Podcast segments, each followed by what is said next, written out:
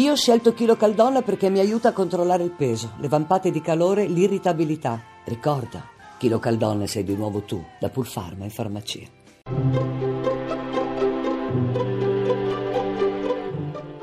Il pensiero del giorno. In studio Adriano Fabris, professore ordinario di filosofia morale all'Università di Pisa. Non è raro, purtroppo, in una qualsiasi capitale europea, vedere quanti sono i poveri che chiedono l'elemosina, le persone senza lavoro, gli homeless che dormono per la strada.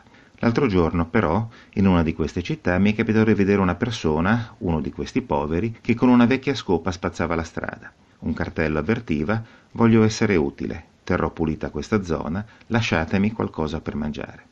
È il segno non solo del momento in cui viviamo, non solo di una buona volontà che vorrebbe farsi concreta, ma forse di qualcosa di più. È la prova che l'essere umano ha bisogno di realizzarsi anche attraverso il lavoro. Il lavoro non è fatica inutile, ma è possibilità di impegno, di relazione con gli altri, è occasione per sentirsi parte di una comunità. Per questo la nostra Repubblica, come dice la Costituzione, è fondata sul lavoro. Oggi però il problema non è solo la mancanza di lavoro. Oggi si parla in parallelo di industria 4.0, di smart working.